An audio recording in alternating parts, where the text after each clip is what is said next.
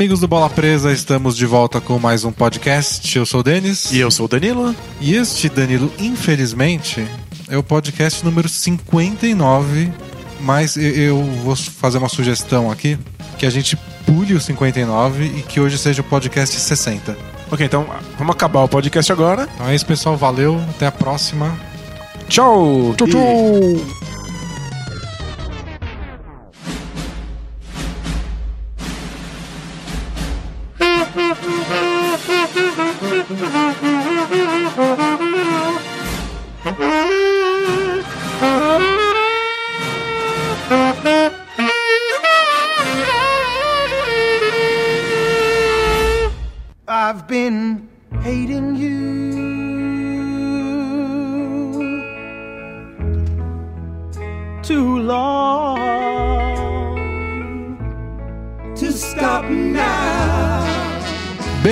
Bola Presa, estamos de volta com mais um podcast. Eu sou o Denis. E eu sou o Danilo. E este é o podcast número 60. 60, 60. Por coincidência, não que a gente tenha forçado a barra, 60 é o número de pontos que o Kobe Bryant fez no seu último jogo. Não, simplesmente aconteceu. De maneira tão orgânica quanto os 60 pontos do Kobe Bryant. Não foi planejado, não foi tentado, foi. O jogo fluiu. Foi só, só aconteceu. só isso. Que nem esse podcast. É. Mas eu, eu tava pensando nisso hoje, falando, tem que ser o 60, porque aquilo foi muito mágico. É, Foi absurdo. Foi foi absurdo em todos os níveis. Qual, qual que era a sua. A gente já vai avisando. Hoje a gente vai falar muito do Kobe e também do Warriors. Então, se você cansou dos dois assuntos. O curioso é que, de fato, a gente passou a temporada inteira falando do Warriors porque era o assunto. Era o que, o que fazia sentido falar. Mas nós fomos criticados por falar muito do Lakers também. É. O que nem aconteceu. E, tipo, hoje vai ser. hoje vai ser. Hoje a gente vai justificar as críticas depois que elas aconteceram. Não, tire as crianças muito críticas da sala.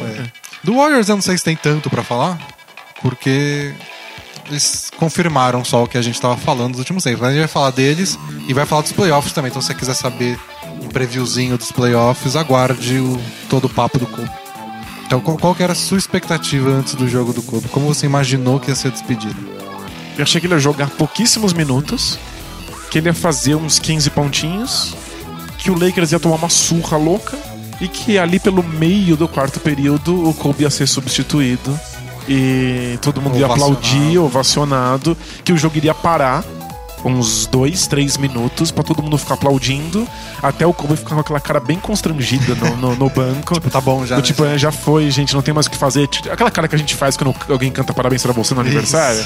E aí ele ia dar uns tchauzinhos, e aí o pessoal ia começar a parar, ia parar de aplaudir, e o jogo ia continuar. Por mais uns 4, 5 minutos de su pura surra e garbage time. Era isso que eu imaginava. E era uma despedida digna.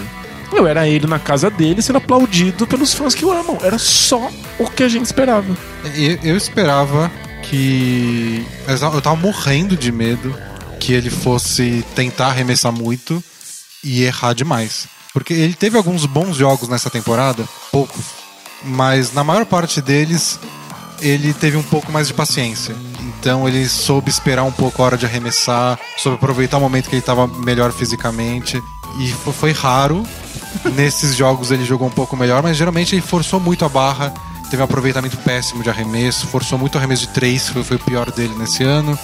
E eu tava com medo que acontecesse isso. Ele quisesse se despedir chutando muito, as- tentasse uns 30 arremessos, acertasse 5 e se despedisse com, sei lá, 13 pontos Ia ser. numa derrota. Eu achava certo, assim. O Jazz tinha isso, né? O Jazz, se ele entrasse em quadra eliminado, que foi o que aconteceu, ia ter menos motivação, mas. Eles estavam jogando contra um time fraco. Esse jogo podia ser a diferença entre ter um recorde de 50% de aproveitamento ou um recorde negativo. O que pra, pra moral da equipe faz uma diferença. Acho que foi. O Jazz não precisava ter colocado os titulares em quadra. Poderia ter colocado fundo de banco de boa. Tava desclassificado.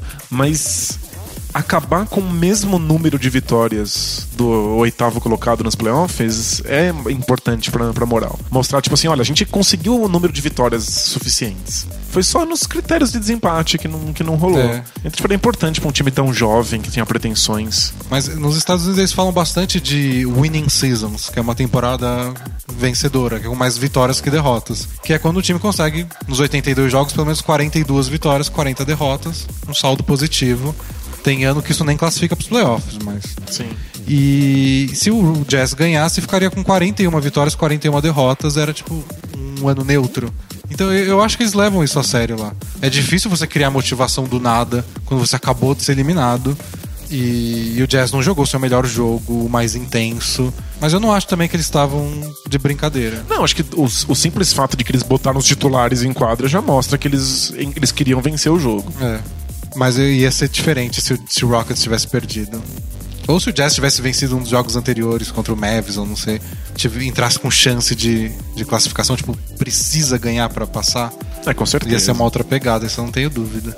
Mas, nossa, o meu, meu maior pavor era o Kobe se despedir com uma. Sabe, com um jogo patético. E pareceu, né? Porque o Lakers demorou cinco minutos pra fazer um ponto.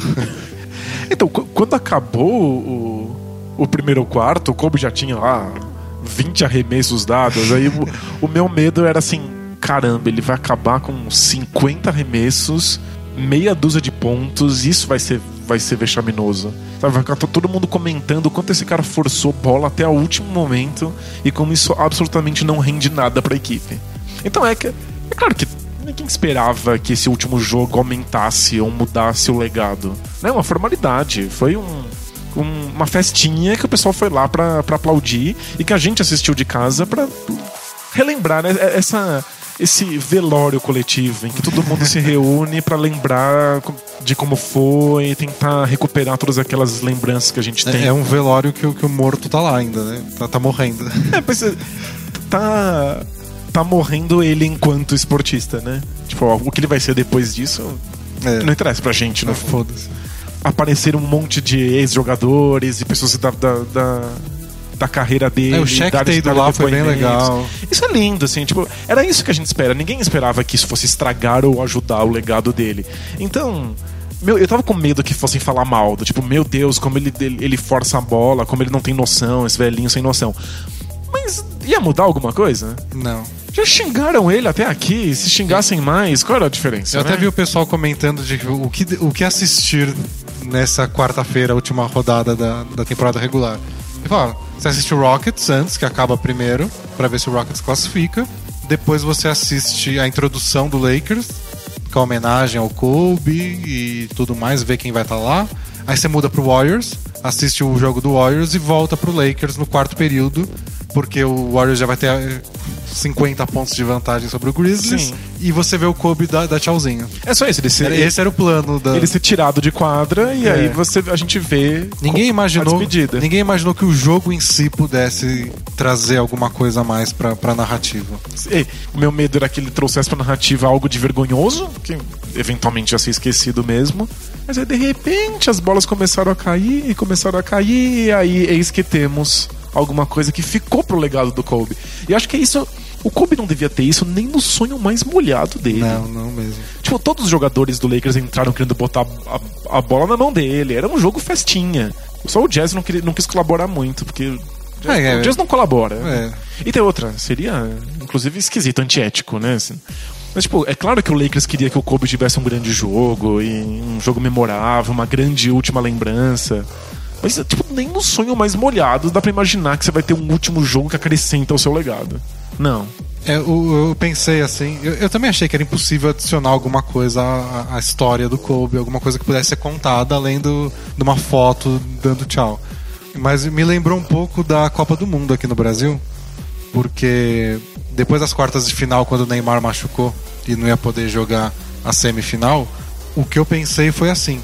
Péssimo, né? Horrível o cara não poder jogar porque tipo, a costela dele lá, a espinha dele tá destruída. É horrível. Mas talvez esse tenha sido a única maneira do Brasil não passar por um trauma.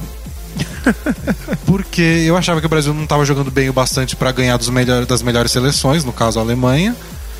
É, mais uma derrota na semifinal, sem o Neymar. Tipo, É, esperado, né? Plausível. O Brasil chegou até a semifinal em casa, mas perdeu pra um time melhor, porque a gente tava sem o Neymar e tomou lá 2 a 1 Tipo, era um cenário que, que, que tava tudo pronto pro Brasil ser eliminado e mesmo assim não ser traumático. E aí o Brasil conseguiu inventar uma maneira de conseguir criar um dos maiores traumas de do traumatizar futebol. gerações, É. é. E nesse caso do Kobe era a mesma coisa. Tipo, o que, que pode acontecer que vai fazer a gente falar mais ou menos do Kobe? E meu medo tava no menos, porque a temporada dele foi fraca, né? Claro. É, mas um jogo, justamente por isso, um jogo fraco entre tantos jogos fracos, nada demais. É, o meu, Meu medo. medo era ele acabar com 50, ju- 50 arremessos e 10 pontinhos. Ele ter tentado. Ele tentou. A gente viu agora há pouco quantos arremessos ele tentou? 50. É. Cinquentão. Meu medo era ele chutar os 50, 50 bolas e fazer 20 pontos, 15 pontos. Esse era meu medo. É. Isso ia ser vergonhoso. E o Kobe é o Kobe, ele não vai parar de arremessar. E até mesmo se ele quisesse, mesmo se tipo aos 45 do segundo tempo, ele tivesse ganhado algo de consciência do tipo, não, esse arremesso até que não é tão bom, não vou dá-lo. o resto do time forçou ele a dar uns arremessos absurdos. Tipo, botaram a bola na mão dele com um segundo pra estourar o cronômetro. É, tipo, o Jordan Clarkson na linha dos três, sem marcação. Ele olha pro relógio, faltam um segundo e meio pra acabar os 24 segundos. Em vez dele arremessar, ele toca pro Kobe e o relógio estoura, porque com com Pô. tipo, dois, três passos da linha de três. É. Então o Lakers forçou a barra e o Kobe até brincou com isso depois do jogo, que ele falou que passaram a vida, a carreira dele inteira pedindo pra ele passar mais a bola e chega no último jogo e fala: "Não passa, arremessa, Arremessa tudo. é. arremessa." Mas aí ele, ele- ele teve muitos arremessos ruins em estouro de cronômetro. De péssimo aproveitamento. É, eu até, eu até brinquei durante o jogo que nos arremessos que ele deveria ter dado, o aproveitamento até que tava ok. Quando você somava as, as aberrações que davam um aproveitamento baixo.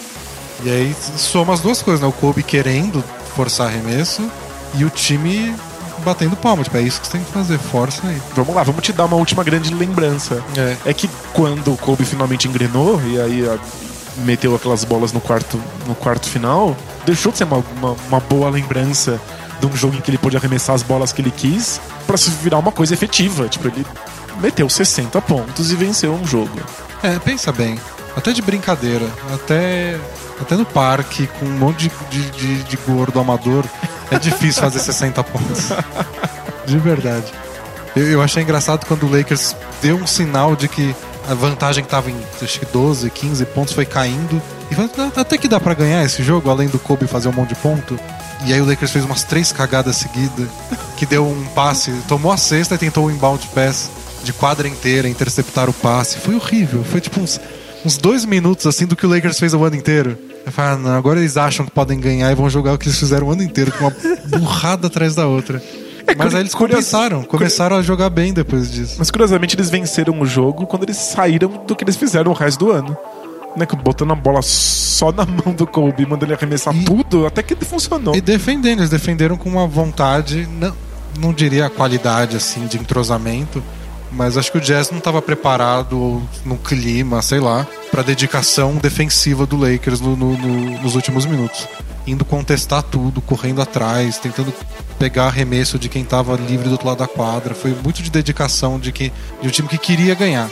Que é o que a gente falava dos, do- do- dos times do Bulls, do Thibodeau. Se, se você tenta ganhar muito por 48 minutos sempre, isso vai dando algumas vitórias, eventualmente. Sim. E Mesmo Lake- que você não tenha muito talento. Compen- a vontade compensa o talento no curto prazo. Você não vai ser campeão só com vontade. Você não vai ganhar séries de sete jogos contra times muito melhores que você. Mas você rouba uns jogos. Mas você já repente. rouba uns jogos. E foi isso que o Lakers não fez ao longo do ano, mas fez ontem. Aproveitou um Jazz que tava lá meio tipo. Não quero perder, mas também foda-se. E compensou isso com vontade. Mas é, eu eu sei que o assunto não é esse, esse é um, um asterisco, uma nota de rodapé. Mas minha nossa, como é ruim esse Lakers. Foi impressionante. Nossa, é muito ruim, né? Foi impressionante. É muito ruim. Eu assisti poucos jogos da temporada e foi, foi um bagulho medonho de ver, assim, tipo. Foi tipo ver um cachorro atropelado na rua, assim. E tive- tiveram alguns jogos que eu queria assistir porque bati aquela culpa do é o último ano do Kobe, eu tenho que aproveitar cada jogo. Mas nossa, era, era tortura. é, tipo, é um erro atrás do outro e é o mesmo erro que você tá vendo desde novembro do ano passado. E eu sei que não é mágico, né? Não é, não é que você identifica o erro e automaticamente ele tá corrigido.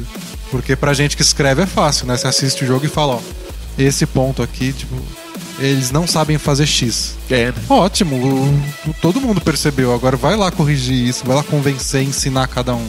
Mas é angustiante você passar meses vendo os mesmos erros sendo cometidos. E foi, foi horrível ver esse Lakers jogar. Mas, curiosamente, o, o jogo do Kobe foi de ser um medo de uma vergonha. E de ser, o medo de ser constrangedor, não vergonhoso, porque vergonhoso parece que vai ficar pra sempre, não, É. não ia. De ser Só- só constrangedor pra virar uma coisa mágica. E foi absurdo, né? Tava todo mundo no último quarto vibrando loucamente com cada arremesso do Kobe, mesmo que você odiasse ele mais que tudo. E em outros jogos da temporada ele já tinha tentado alguns jogos simbólicos contra times bons ou contra algum adversário especial, um Celtics da vida. Ele tinha tentado já tomar conta de jogos e fazer muitos pontos. Em alguns momentos deu certo, em alguns momentos ele fez bons jogos, em outros foi horrível. E no último jogo, que era o que eu tava, tinha mais gente assistindo, foi onde deu mais certo. Eu, não consigo acreditar ainda. 60 pontos. É muita coisa. Eu acho que o quê? O sexto jogo da carreira dele que ele fez 60 pontos. Naqueles anos, 2006, 2007, que ele jogava com o Smash Parker. que ele tinha, ele tinha pernas, ele tinha tendão de Aquiles, tinha joelho, tinha liberdade total pra arremessar todas as Ele bolas. tinha que arremessar, porque senão o Smash Parker arremessaria. é. E mesmo assim ele não fez tantos jogos com 60 pontos. E fez agora que ele tá andando em quadra. Ele tava, né? No quarto período ele tava, Tava andando, andando, em quadra, ele tava andando. muito cansado. Não foi, ele jogou muito mais do que ele tinha planejado, né? É. Eu, a historinha é que ele. O Byron Scott perguntou quantos minutos ele queria jogar nesse último jogo. E ele falou que queria jogar é, 30, e 30, 32. Aí o Byron Scott falou: ah, joga um pouquinho mais. Aí eles chegaram ao acordo de os 12 minutos do primeiro período, os 12 do terceiro e os 6 últimos minutos do, do segundo e do quarto. Ele acabou jogando o quarto inteiro também. Então foi, foi muita coisa. É muito mais do que o corpo dele, tadinho, Nossa, dava conta. né?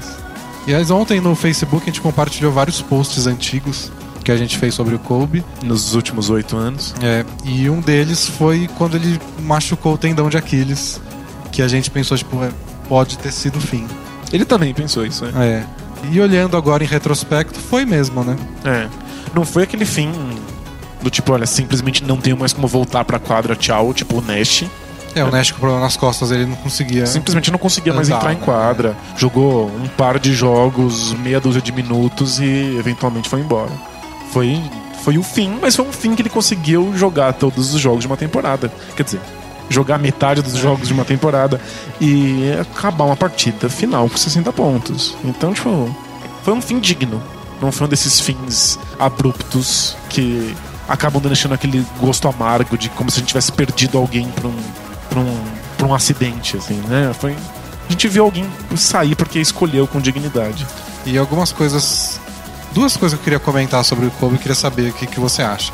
Uma delas eu achei curioso o comentário do Phil Jackson durante todos os vídeos que eles mostraram antes do jogo, lá que demorou mil anos. Que todo mundo falou, ah, obrigado Kobe, não sei o que, aquele discurso padrão. Mas o, o que o Phil Jackson falou foi que ele achou legal o Kobe ter se livrado nesse último ano do da persona Black Mamba assassina dele e sor, começar a sorrir em quadra e, e conversar com outros jogadores. Isso é uma pessoa um, um pouco mais aberta e calorosa. Eu achei esquisitíssimo. Chegou a me incomodar em vários momentos da temporada, porque, tipo, não é esse o cara que eu aprendi a, a idolatrar. Mas não sei se foi bom pra ele, talvez, pessoalmente. Ah, sem dúvida. Eu acho que. Ele, tava sa... ele tá saindo da NBA, então tipo, é importante que ele saiba quais são os elos dele com as pessoas que ficam. Tipo, que ele seja capaz de receber o carinho das gerações que viram ele jogar e saber que ele deixou uma marca. Se ele ficasse fechado lá naquela fechada dele, puto da vida e concentrado, ele tinha aquele muro de tijolos na frente e aí ele não ia receber o, o amor pelo legado dele como ele merecia. E outra coisa é saber que ele tem amigos ali. Saber que ele tem pontes caso ele queira voltar.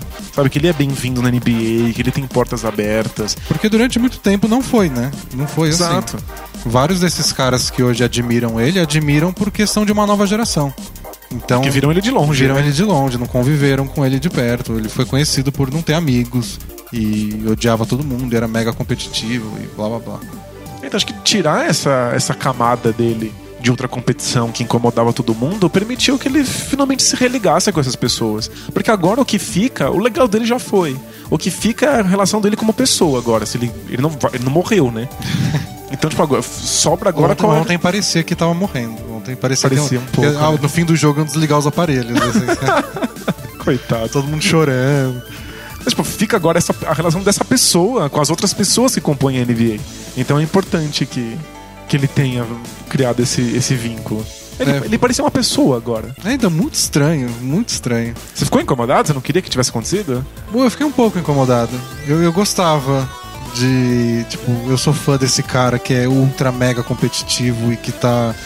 E que, tipo, o basquete tá acima de qualquer relação humana. Tipo, eu não gosto, não admiro, mas é, tipo, é muito impressionante. Colocava o Kobe num patamar diferente das outras pessoas. Agora ele mostra que ele é uma pessoa, não é, tipo, uma máquina de basquete mortal. Mas sabe, é, vou fazer uma comparação meio cult, assim, desculpa. Mas é. O Oscar Niemeyer, no final da vida, ele soltou uns textos falando sobre como é absurdo o tempo que ele tinha gastado na vida dele debatendo arquitetura com outros arquitetos. Sendo que era só uns predinhos, assim, sabe? É, eu acho que quando o Kobe viu o fim do túnel, não fazia mais tanto sentido manter aquele, a seriedade daquilo. Sabe, era só um esporte, agora tá acabando. Ainda mais quando ele tá perdendo, né? É, já não Tipo, ele não tá naquele limite do a gente pode ser campeão a qualquer momento. Então eu preciso manter meu profissionalismo É. e minha Se dedicação. a gente já perder, esse time não vai pra lugar nenhum. É, só. é- Eu Acho que isso contribui um pouco também pra ele se abrir assim, tipo, ó, já acabou. Não foi só um tour de despedida, foi um tour de humanização mesmo. Foi um tour de. Eu sou só uma pessoa, eu não tô competindo mais, eu tô aqui só pra vocês disserem que vocês gostam de mim e eu abraçar vocês de volta. E, e eu acho que uma coisa que tem relação a isso é outra coisa que eu queria comentar, que foi uma entrevista que ele deu pro Baxter Holmes da ESPN, que eles conversam sobre a lesão dele no tendão de Aquiles e que naquele ano tava todo mundo falando pra ele pegar leve, porque ele tava com 30 e vários anos já, e foi o ano que foi o Dwight Howard pra lá e o Steve Nash, e o time tava uma porcaria e ele achou que ia ser a maior vergonha do mundo não ir pros playoffs. É. que foi uma realidade até bem perto da, da pós-temporada. E aí o Kobe tava jogando mais de 40 minutos por jogo e arremessando todas as bolas e correndo num nível absurdo, enterrando. Foi, foi uma das temporadas mais impressionantes que eu vi do Kobe, porque tipo, era surreal o que ele tava fazendo. Foi uma coisa pessoal, né? É. E o Gasol tinha alertado ele do tipo, pega leve que seu corpo não vai aguentar, e não aguentou. Foi isso. E nessa entrevista ele falou, tipo, ó, olhando em retrospecto, três anos depois, tô encerrando minha carreira, com, sabe, com a mente mais fria, não me arrependo. Foi tipo a melhor coisa que eu podia ter feito. Muito louco. E eu acho que tem a ver com. com tipo, ele não ia aceitar, ele não ia se humanizar desse jeito se ele sentisse que ele tivesse. Mais um pouquinho pra que dar. ele tivesse mais um pouquinho pra dar. Então acho que ele sente muito orgulho de que a carreira dele acabou porque o corpo dele não dá mais conta. Mas eu achei que o Kobe deu sorte também. Tem, tem um- um- uma questão de sorte muito grande. Meu palpite, qualquer jogador que já foi campeão da NBA Deu sorte. deu muita sorte. É que o Kobe deu muita sorte em muitas coisas. Pô, ele teve um jogo final com 60 pontos. É, Puta não, que pariu. é, mas ele. O, o corpo dele não dava mais conta, mas deu. É. Sabe? Você não dava mais conta de jogar num nível alto. Tipo, era ruim o suficiente para que ele não pudesse manter esperanças loucas, mas ele conseguiu voltar pra quadra. Se ele tivesse destruído o corpo dele por completo, a ponto de não conseguir mais voltar, talvez ele, se não- arrependesse. Ele não se né? aposentou numa coletiva de imprensa. Exato. Talvez ele aí ele tivesse arrependido. Mas não, deu, deu tudo certo. Ele manteve o, o, grau de dedicação mental que ele tinha, ele deu tudo que ele podia. Não tinha como vencer, mas tudo bem. Era, o Nash morreu, o Dwight Howard é muito ruim. e ele conseguiu voltar pra simplesmente se humanizar e se despedir. É, ele deu sorte nisso mesmo, de conseguir se despedir na quadra. Aliás, foi uma das coisas. Ele falou isso também essa semana, que foi, era um dos grandes medos dele. De acontecer alguma coisa no meio da temporada, no meio da turnê de despedida dele, uma merda no joelho. Era, só precisava disso, romper um E, ligamentinho. De aí, repente, o adeus. último jogo, ao invés de ser essa festa toda, foi só um, um jogo X em Atlanta, sabe? É. Nada contra Atlanta. Todos os nossos ouvintes de Atlanta. Foi só um exemplo. É que eu não posso mais dar o exemplo de Milwaukee, né? Porque agora é, é o time que a gente vai comprar. É. Nossa, pensou um, um, um jogo final do Kobe Milwaukee, É. ninguém nem ia ter visto. Mas ia, tá, ia ser ele de terninho, sentado no banco de reservas no tchauzinho. É. O que, tipo, normal, acontece com tanto, tanto jogador que tá acabando carreira. é que o, o Kobe não foi absolutamente normal em nenhum aspecto durante a carreira inteira. E a despedida dele também não foi. E depois do jogo eu tava falando com o Victor do Two Minute Warning e a gente tava discutindo que essa foi a despedida mais Kobe possível. Tipo, ele era o centro das atenções, ele arremessou tudo, ele fez 60 pontos, ele fez a cesta da vitória no fim da virada no final. E toda a atenção do mundo voltada pra ele. Foi muito Kobe, muito superstar tudo mais. Aí falou que não ia ser a coisa mais Duncan do mundo. Ele falou: se o Duncan, tipo, ganha um título esse ano e simplesmente não volta pra próxima e mal anuncia que tá se aposentando. Sei no, no final, assim, é, tipo, pega o troféu, aí bota o microfone na cara dele e fala assim: então, gente, eu não volto mais pra próxima, se for minha última temporada, tchau, tchau. Eu acho que até isso, acho que ia ser atenção demais pra ele. Eu acho que tipo, uns dois dias depois. Uma nota de imprensa. É, assim, uma, ele solta uma notinha. E a gente ficou pensando como seria tipo, a despedida ideal de cada jogador. Isso. Aí eu falei que rende um post legal, tô esperando ele mandar. Mas o do Kobe certamente era, era isso, era fazer 60 pontos. Mas sabe, é que o Kobe teve toda a estrutura pra ter a despedida ideal. Então todo mundo compareceu, até o cheque foi. Teve todas as gravações, show de, de, de telão, gente que viajou o mundo inteiro pra estar lá no último jogo, bater palma, levar cartaz. É, passou na televisão. E um jogo nada. O jogo valia, valia porcaria É. nenhuma. Tipo, Mas deu uma puta- passou no Brasil, passou na, na, na gringa. Deu uma polêmica bem, entre aspas, mais engraçada, que a ESPN americana não sabia o que ia passar, foi passar os dois jogos. Aí a ESPN passou o Warriors e a ESPN 2 passou o Kobe. É, na verdade, a a, ESPN que passou o Warriors começou a transmissão cinco minutos antes pra passar o- os cinco minutos antes da partida do, do, do Kobe. Então mostrou o, o telão e as pessoas dando depoimento, aplaudindo, depois mostrou o Warriors. Aí tiveram os fãs do Lakers, tipo, como assim o Kobe na ESPN 2? Mas, tipo, é uma mera formalidade, né? Tipo, o jogo não valia nada já. E. E até comentaram: todos os pacotes de TV a cabo que tem ESPN tem ESPN 2. Ninguém vai ficar sem assistir, é só um nome que é 2. É só isso. Podia é. chamar ESPN W, podia chamar ESPN X, ESPN qualquer coisa. Só que chamaram de dois, não é que. É só isso, não era secundário. É. É. Mas é que o Warriors tava tentando bater um recorde histórico, né? Tipo, todo mundo queria ver. Eu assisti os dois jogos ao mesmo tempo. Mas a estrutura que deram pro Kobe foi a despedida perfeita. Ninguém monta uma estrutura dessas achando que o cara vai fazer um jogo relevante com 60 pontos. Não, você faz uma estrutura dessa até pra deixar o jogo de segundo plano. Justamente. Tipo, vamos, se a gente vai esperar o cara é, fazer é a prova 60 de pontos. merda. É, É. a prova de, de- do Kobe fazer cocô. A gente vai esperar o cara fazer 60 pontos pra ter uma despedida. Não, não. A gente vai ter todos os vídeos e pessoas lá, todas as celebridades. Por quê? Não pode esquecer que ele é um jogador do Lakers. E se não tiver celebridades, não, não é a mesma coisa. O Jack Nicholson deu entrevista, uma coisa que ele Não nunca faz, faz, é. ele deu entrevista no meio do jogo, ao vivo. E ficou super incomodado, porque ele tava dando entrevista e aí aconteceu alguma jogada bem merda. Mas aí todo, todo o ginásio reagiu à jogada e ele ficou muito puto porque ele perdeu Te- teve porque a- ele tava dando entrevista. Ele, ele parou de falar uma hora que foi a quase enterrada do Larry, do Larry Isso, Nance. foi isso, é. Que ele tentou enterrar em cima, acho que do Jeff Witter e tomou a falta, mas ele deu aquele salto que lá vem. Ele tomou a falta e todo mundo ficou naquele. Mas não aconteceu. Aí o Jack Nicholson parou de dar entrevista, ficou olhando, eu não queria mais falar. Mas, tipo, é- era só isso. uma- o Jack Nicholson falando no meio de um jogo era a prova de qualquer coisa. Mas o, o Kobe deu a despedida perfeita. Ele soube usar a estrutura pra fazer tudo perfeitamente. Tipo, se eu dou toda a estrutura pro Duncan fazer uma despedida, ele desaparece. Ele nem quer. Ele né? vai embora. né? Bom, mas. Despedidas do Kobe à parte. O outro lado da quarta-feira foi o jogo do Warriors. Não, pera.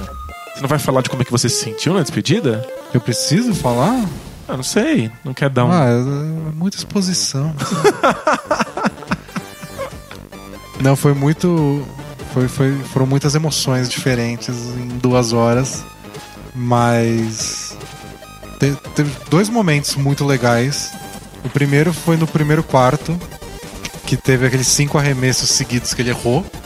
E eu tava desesperado, tipo, para de arremessar a Kobe, só joga basquete, aí toca a bola de lado. Daqui a pouco sobra uma cesta fácil, pelo amor de Deus. E aí ele acertou cinco arremessos seguidos depois. Depois, é. E o último deles foi ridículo, estúpido. Uma bola, uma bola de três na zona morta. Uma bola de três que ele pegou e ele mal segurou a bola direita. A bola tava meio pipocando no meio dos dedos. Ele pulou e arremessou com a bola com a mão na cara e fez. E ele vibrou, mas ele não saiu rindo, que nem ele fez várias vezes na temporada. Ele saiu com aquela cara de, de assassino psicopata. É verdade. Aí, aí, aí deu aquele calafrio. Tipo, ah, é isso que eu quero. Tipo, eu quero que ele entre nesse jogo não pra dar tchauzinho pra torcida, eu quero que ele entre pra matar. É Foi muito esquisito. Ele tomou uma, uma, uma cesta e falta, que ele caiu de peito no chão e ele levantou com a cara de quem ia tirar sangue de alguém. Tipo, não, ele não fez isso essa temporada. É, é isso que eu queria. Então é aquele deu um arrepio. E deu arrepio de novo quando ele repetiu isso no último quarto. Que ele começou a fazer as cestas em sequência e aí ele não olhou pro, pro, pra mulher dele e deu uma risadinha. Ele não olhou pros companheiros e fez alguma caras e bocas. Não, ele fechou a cara e tipo, vai dar, vamos meter a última bola e vamos ganhar. Muito louco. E E, a mulher dele tava indo à loucura com as É. filhotas, né? Foi muito bonitinho. E o arremesso da virada, o que fez 97, 96, foi o mais bonito de todos. Então foi, foi bem de arrepiar, assim. Foi o que a bola caiu mais bonitinho, foi que ele arremessou mais com cara de Kobe e não com cara de, tipo, minha perna não consegue subir mais de 5 centímetros. É, foi um fade away, Foi com. pulando pra direita, É. a uns dois passos da linha de três pontos, ou seja, naquela distância que a gente não arremessa mais na NBA, que o Kobe sempre foi bom. Foi, foi muito Kobe aquele arremesso, foi. E ele arremessou com confiança, não ficou dando aqueles mil pump fakes que ele fez. É, que ele sempre faz pra ver se o joelho vai levantar ou não vai. Às vezes ele toma uma falta porque lance livre é mais fácil. então foi, foi muito com cara de Kobe, ele acertou. E nossa, aquela hora eu tava. hum, Sei lá, não sei que, que, que preciso de um dicionário. Mas foi, foi muito legal. Muito louco. Foi, foi legal porque deu pra se despedir sem o clima de velório que parecia que ia ter ao longo do dia.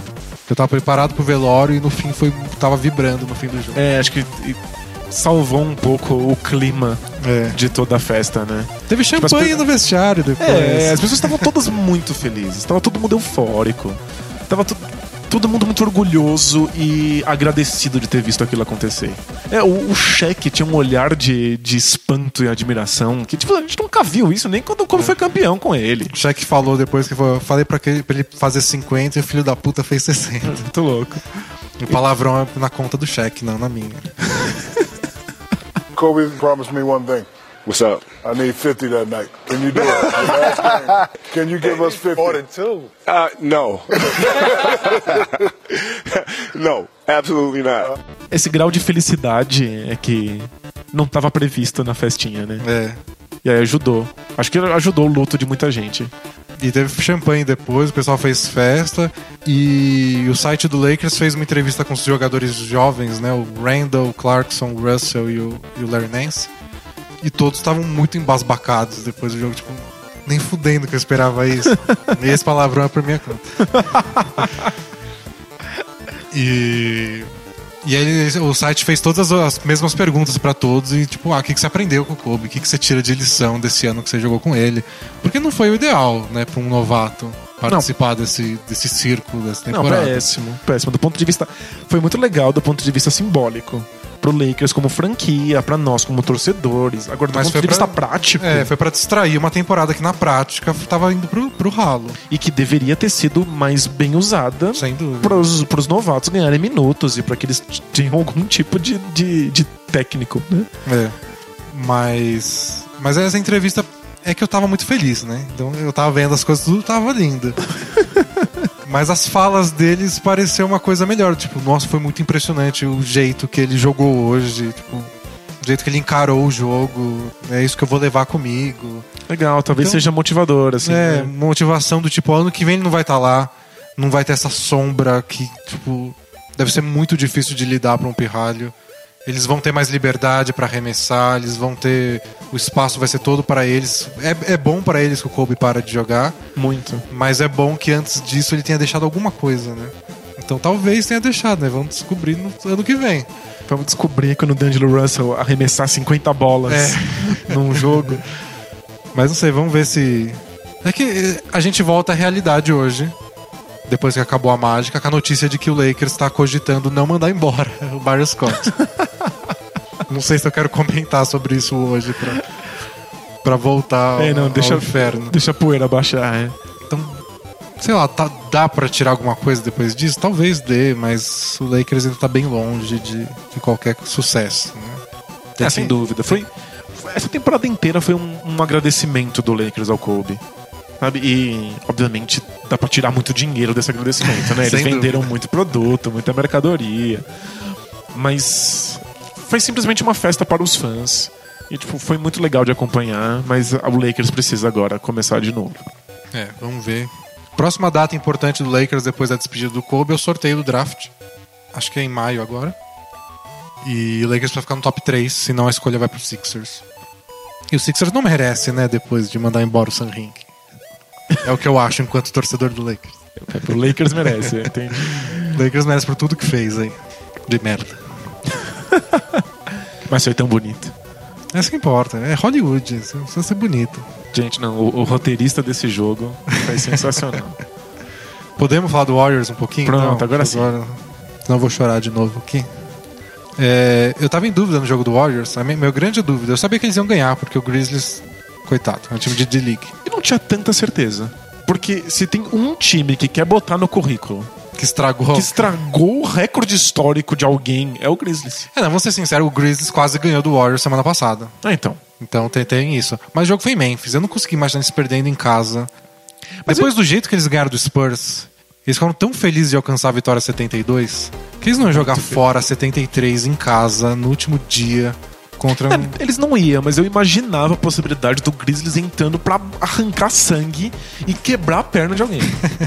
tipo, eu achava que isso era viável. Eu, eu- eu- o que eu pensei foi que talvez, se o Warriors estivesse muito ansioso, eles poderiam ficar 5 pontos atrás, 10 pontos atrás no primeiro tempo e bater um leve desespero. É. Mas Se as bolas não caírem, e eles botaram o pé no freio. é, quando no comecinho eles abriram 5, 10 pontos, foi, não, Aí já era. era.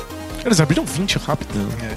Mas minha grande dúvida era assim, acho que o, o Curry precisava de 8 bolas de 3, se eu não me engano, pra alcançar 400 na temporada. E eu pensei, será que alguém já avisou ele disso?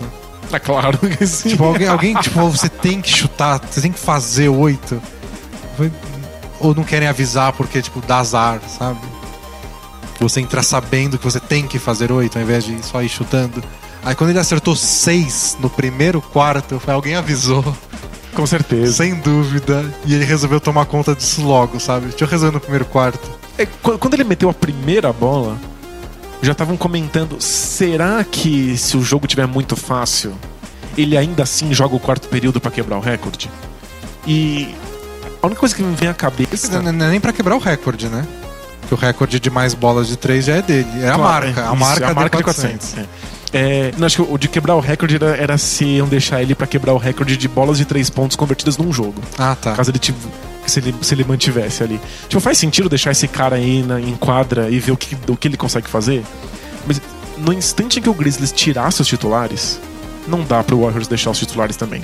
Tipo, é antiético, é feio e muito ti- Desnecessário, desnecessário e muito time entra em quadra pra simplesmente torcer seu pé se você faz um bagulho desse. Imagina o Grizzlies. tipo, o Grizzlies é simplesmente torcer o pé de um maluco, tipo, empurrar ele pra arquibancada. É, o Grizzlies é um time dos anos 70, começo dos anos Isso. 80, que, que, que resolve as coisas no soco. E é tipo, é, é questão de honra. E se precisar te dar um soco no nariz, a gente dá. Então era só isso. Quanto tempo o Grizzlies deixa os titulares em quadra? Quando sair, saiu todo mundo. Então, tipo, o, o que eu tava pensando na minha cabeça é que o Curry tinha uma um reloginho contando na cabeça dele, que era até os titulares do, do Grizzlies estarem ali pra, pra, pra conseguir 400. Mas ele fez seis Fez no primeiro, no primeiro, período, tempo. Acabou com No 10. primeiro Absurdo. Esse recorde de 12 bolas de 3 num jogo, que é do Kobe, do Daniel Marshall e, e agora do Steph Curry que ele fez naquele jogo contra o Thunder, É. só não é do Curry com 15, sei lá, ou mais. Porque não joga ele- o quarto período. Porque é. ele não quer, de verdade. o dia que ele tirar, tipo o Kobe, vou arremessar 50 bolas, o dia que ele falar, "Ah, eu quero quebrar esse recorde, É. ele quebra, mas brincando. Na despedida do, do Curry, quando todos os jogadores do time dele ficarem botando a bola na mão dele, ele vai arremessar 50 bolas só de 3 pontos. Nossa senhora. Imagina o que é capaz de acontecer. é impressionante o- que, o- que o Warriors não fez isso essa temporada. Tá tão fácil que era. era... Acho que isso, isso foi bom de eles buscarem o recorde. Fez eles jogarem sério quando eles não precisavam mais. É, sem dúvida. E mesmo assim tiveram jogos que eles, sabe, tentaram dar show, mais show do que devia, defenderam menos do que precisavam. Mesmo assim aconteceu isso. Agora imagina se eles tivessem nem pra recorde nenhum. Eles teriam poupado muito mais jogador, o Curry teria entrado menos em quadra. E. De jeito nenhum que eles teriam enfiado tantas bolas de 3 pontos quanto enfiaram. É. Foi muito legal, eles tiveram que jogar em altíssimo nível até o finalzinho. E eu esperava que o Spurs também fosse fazer isso, na esperança de acabar em primeiro do Oeste. Mas deram três escorregadas. Porque o que acontece com um time bom? Um time muito, muito bom. Ele dá algumas escorregadas, fodeu. Os recordes vão embora. O Warriors tá em outro nível do que é um time muito bom. E tipo, eu queria muito ver o Kobe se despedindo e foi muito bonito e emocionante, chorei, blá blá blá. Mas eu não tirei o jogo do Warriors da televisão. Sabe, é, é um time que tá em absolutamente outro nível e a gente quer ver um cara meter 400 bolas de Não. três numa temporada. O Brian Windhorst da ESPN ele fala que ele vê séries de playoff com como margem de erro. Tipo que time tem mais margem de erro pra errar, pra um jogador não estar num dia bom, sabe? Alguém se machucar no meio e você poder aparecer com uma solução e que essa é a diferença do Warriors. O quanto eles estão à frente dos outros, o quanto de coisas pode dar errado, podem dar errado. E que eles dão um jeito, Dão né? um jeito porque eles têm muito recurso, muita opção, muito talento, muito tudo. Tipo, é um outro nível de time. É, só o que o Curry tem de recurso quando o dia dele tá dando errado já é mais do que muito time tem como recurso completo. Porque tem uns times, tipo Thunder. Se, algum, se o Westbrook tá num dia um pouco ruim, forçando mais do que ele devia e. Quer dizer, forçar ele força, mas forçando e dar errado. É, se o Westbrook O- o faz ataque- duas faltas de ataque no primeiro quarto, acabou. É, já desandou todo o Thunder. Agora o, o Warriors tem todas as opções do mundo. É impressionante. Vão ser playoffs muito loucos. E o, e o Curry passou dos 400 bolas de 3, é o máximo de um jogador na, na história da NBA. E a segunda posição é dele, a terceira é do Clay Thompson, e a quarta é dele. é surreal esse time. Mas acho que a gente sempre tem que manter, manter isso em mente. Que a gente tá vendo um grande time e a gente tá vendo a cara de um momento histórico, mas é um momento histórico. Tipo, é um momento em que se faz muito mais isso do que jamais se fez na história da NBA. É. Então é, faz sentido que todos os recordes de bola de três pontos vão ser recordes modernos, né? Sem dúvida. É o recorde de 3 pontos, daqui um tempo você vai ver, vai ser tudo de lá, 2011 pra cá. É. É, notícias rápidas aqui, comentários rápidos, porque a gente já falou demais. É, o Kings demitiu mesmo o George Carl. Ninguém surpreso, né? É muito surpreso dele ter chegado ao fim da temporada. muito, não? É que eu acho que chegou num ponto. Eles insistiram até um certo ponto. E aí quando perceberam que não dava mais, também já não valia a pena mandar embora. Então, É. tipo, ah, deixa ele aí até o fim. Mas ele não queria o Cousins lá, o Cousins não queria ele lá, e os dois tiveram que, que, que se aceitar, depois mudaram de ideia, depois aceitaram de novo. Horrível. Tchau, George Crown. Eu, eu acho. É que sempre tem esses. o- esses técnicos e esses jogadores da NBA que de repente ganham emprego de novo, você nunca sabe o que aconteceu. Mas eu acho que a gente não vê mais George Crown na NBA. É bem possível. Tipo, não. O que, o, o que ele tem a oferecer não é o que nenhum time da NBA procura mais. Ninguém quer o que ele sabe fazer. Engraçado que foi técnico do ano há pouco tempo, né? Pois é. No Nuggets. Mas é a maldição dos técnicos do ano, também não podemos esquecer. Você acha que é só maldição da bola presa que É. existe no mundo? Tem maldição pra caramba. E o Wizards também demitiu o Randy Whitman, outro que eu também não imagino conseguindo emprego novo. É, acho que não mesmo. A curto prazo. É, o Wizards é a grande brochada da temporada. Ninguém, o, caso do, do Randy Whitman lembra um pouco do Scott Brooks no Thunder, embora eu goste muito mais do Scott Brooks, que é a gente não gosta dele faz tempo, mas com esses resultados a gente não pode mandar ele embora. Então, tipo, ano passado ele passou da primeira fase dos playoffs, chegou muito perto da final do leste. Como é que você manda embora um cara desse? Você tem que esperar dar alguma coisinha errada. E aí nesse ano não, esse ano foi um desastre do começo ao fim. O Wizards acabou lá em nono, décimo do leste. Todos os argumentos possíveis pra você ir lá e falar, "Ó, Whitman, não dá mais. E não dá mesmo, né? Então, mais uma vaga de. Esse time tem muita coisa a pensar. E pensar que um ano atrás eles não só estavam quase na final do leste, como eles estavam se enxergando como Candidatos a, a Candi- título, né? não, candidatos a, cons- a conseguir atrair o Kevin Durant. Porque Ah, sim, ele é de claro. Washington. Mas, tipo, a gente é um time bom, jovem. só falta uma pecinha aqui. É, a es- a esperança deles era montar um time bom nessa temporada e longe nos playoffs de novo. E falar, só falta você, Durant. Vem no leste que é mais fácil. É, falta, falta coisa demais ainda nesse Então, time. agora eles não tem nem técnico pra poder ir lá e falar, ó, Kevin Durant, venha jogar pelo técnico X. Não tem nem identidade pra dizer, olha, você casa com o nosso estilo de jogo. Tem, não tem estilo de jogo pra casar. Não tem mais Você nada. pode vir aqui definir nosso estilo de jogo. É, foi impressionante como o, o, o Wizards é- nunca foi um time completo, nunca foi um time de muitos recursos, né? Foi um, um time super monotemático, sabe fazer uma, uma coisa. Mas tinha uma identidade, eu sabia como o Wizards jogava. o time desmanchou do ponto de vista da identidade nessa temporada. E outro dia eu peguei eles no NBA 2K pra gente jogar uma partidinha, não sabia o que fazer com eles. É impressionante. Que, que jogada eu faço, sabe? É, mas é isso, então bora pra um mini preview de playoffs, agora que a gente tem todos os duelos. Nossa, bora. A gente vai tentar fazer em texto antes do- do- de começar os playoffs no sábado, mas. Para os nossos queridos assinantes, É, mas não sei. a gente tá numa correria louca. Tá, tá maluco o negócio. Talvez a gente tome banho e escreva ao mesmo tempo. Nossa e, senhora. sei lá. Bom, Eu, eu posso. Eu posso ir ditando pro, pro celular enquanto eu tomo banho e aí a, a moça do Google vai anotando. É. No Oeste temos o nosso Golden State Warriors contra o seu Houston Rockets. É, o Rockets é outro brochada da temporada. É outro que o técnico foi mandado embora na primeira oportunidade. É. E é- o técnico interino é péssimo. E não tem a menor chance de, de fazer coceira nem em um joguinho sequer. É, eu, eu disse isso, acho que no podcast passado. Que eu acho que times que podem incomodar o Warriors são times muito bem organizados. E o Rockets é qualquer coisa menos organizado. É. Então o Rockets é o tipo de time que comete erros e o Warriors é tudo que eles querem. Eles querem um passe mal dado pra virar contra-ataque, eles querem uma defesa que demora um segundo a mais pra perceber o que tá acontecendo e toma bola de três. O Jazz daria mais trabalho nesse sentido. O Jazz não tem poder de fogo pra fazer frente ao Warriors, Mas é mais organizado. mas sabe o que tá fazendo. E sabe usar melhor o garrafão.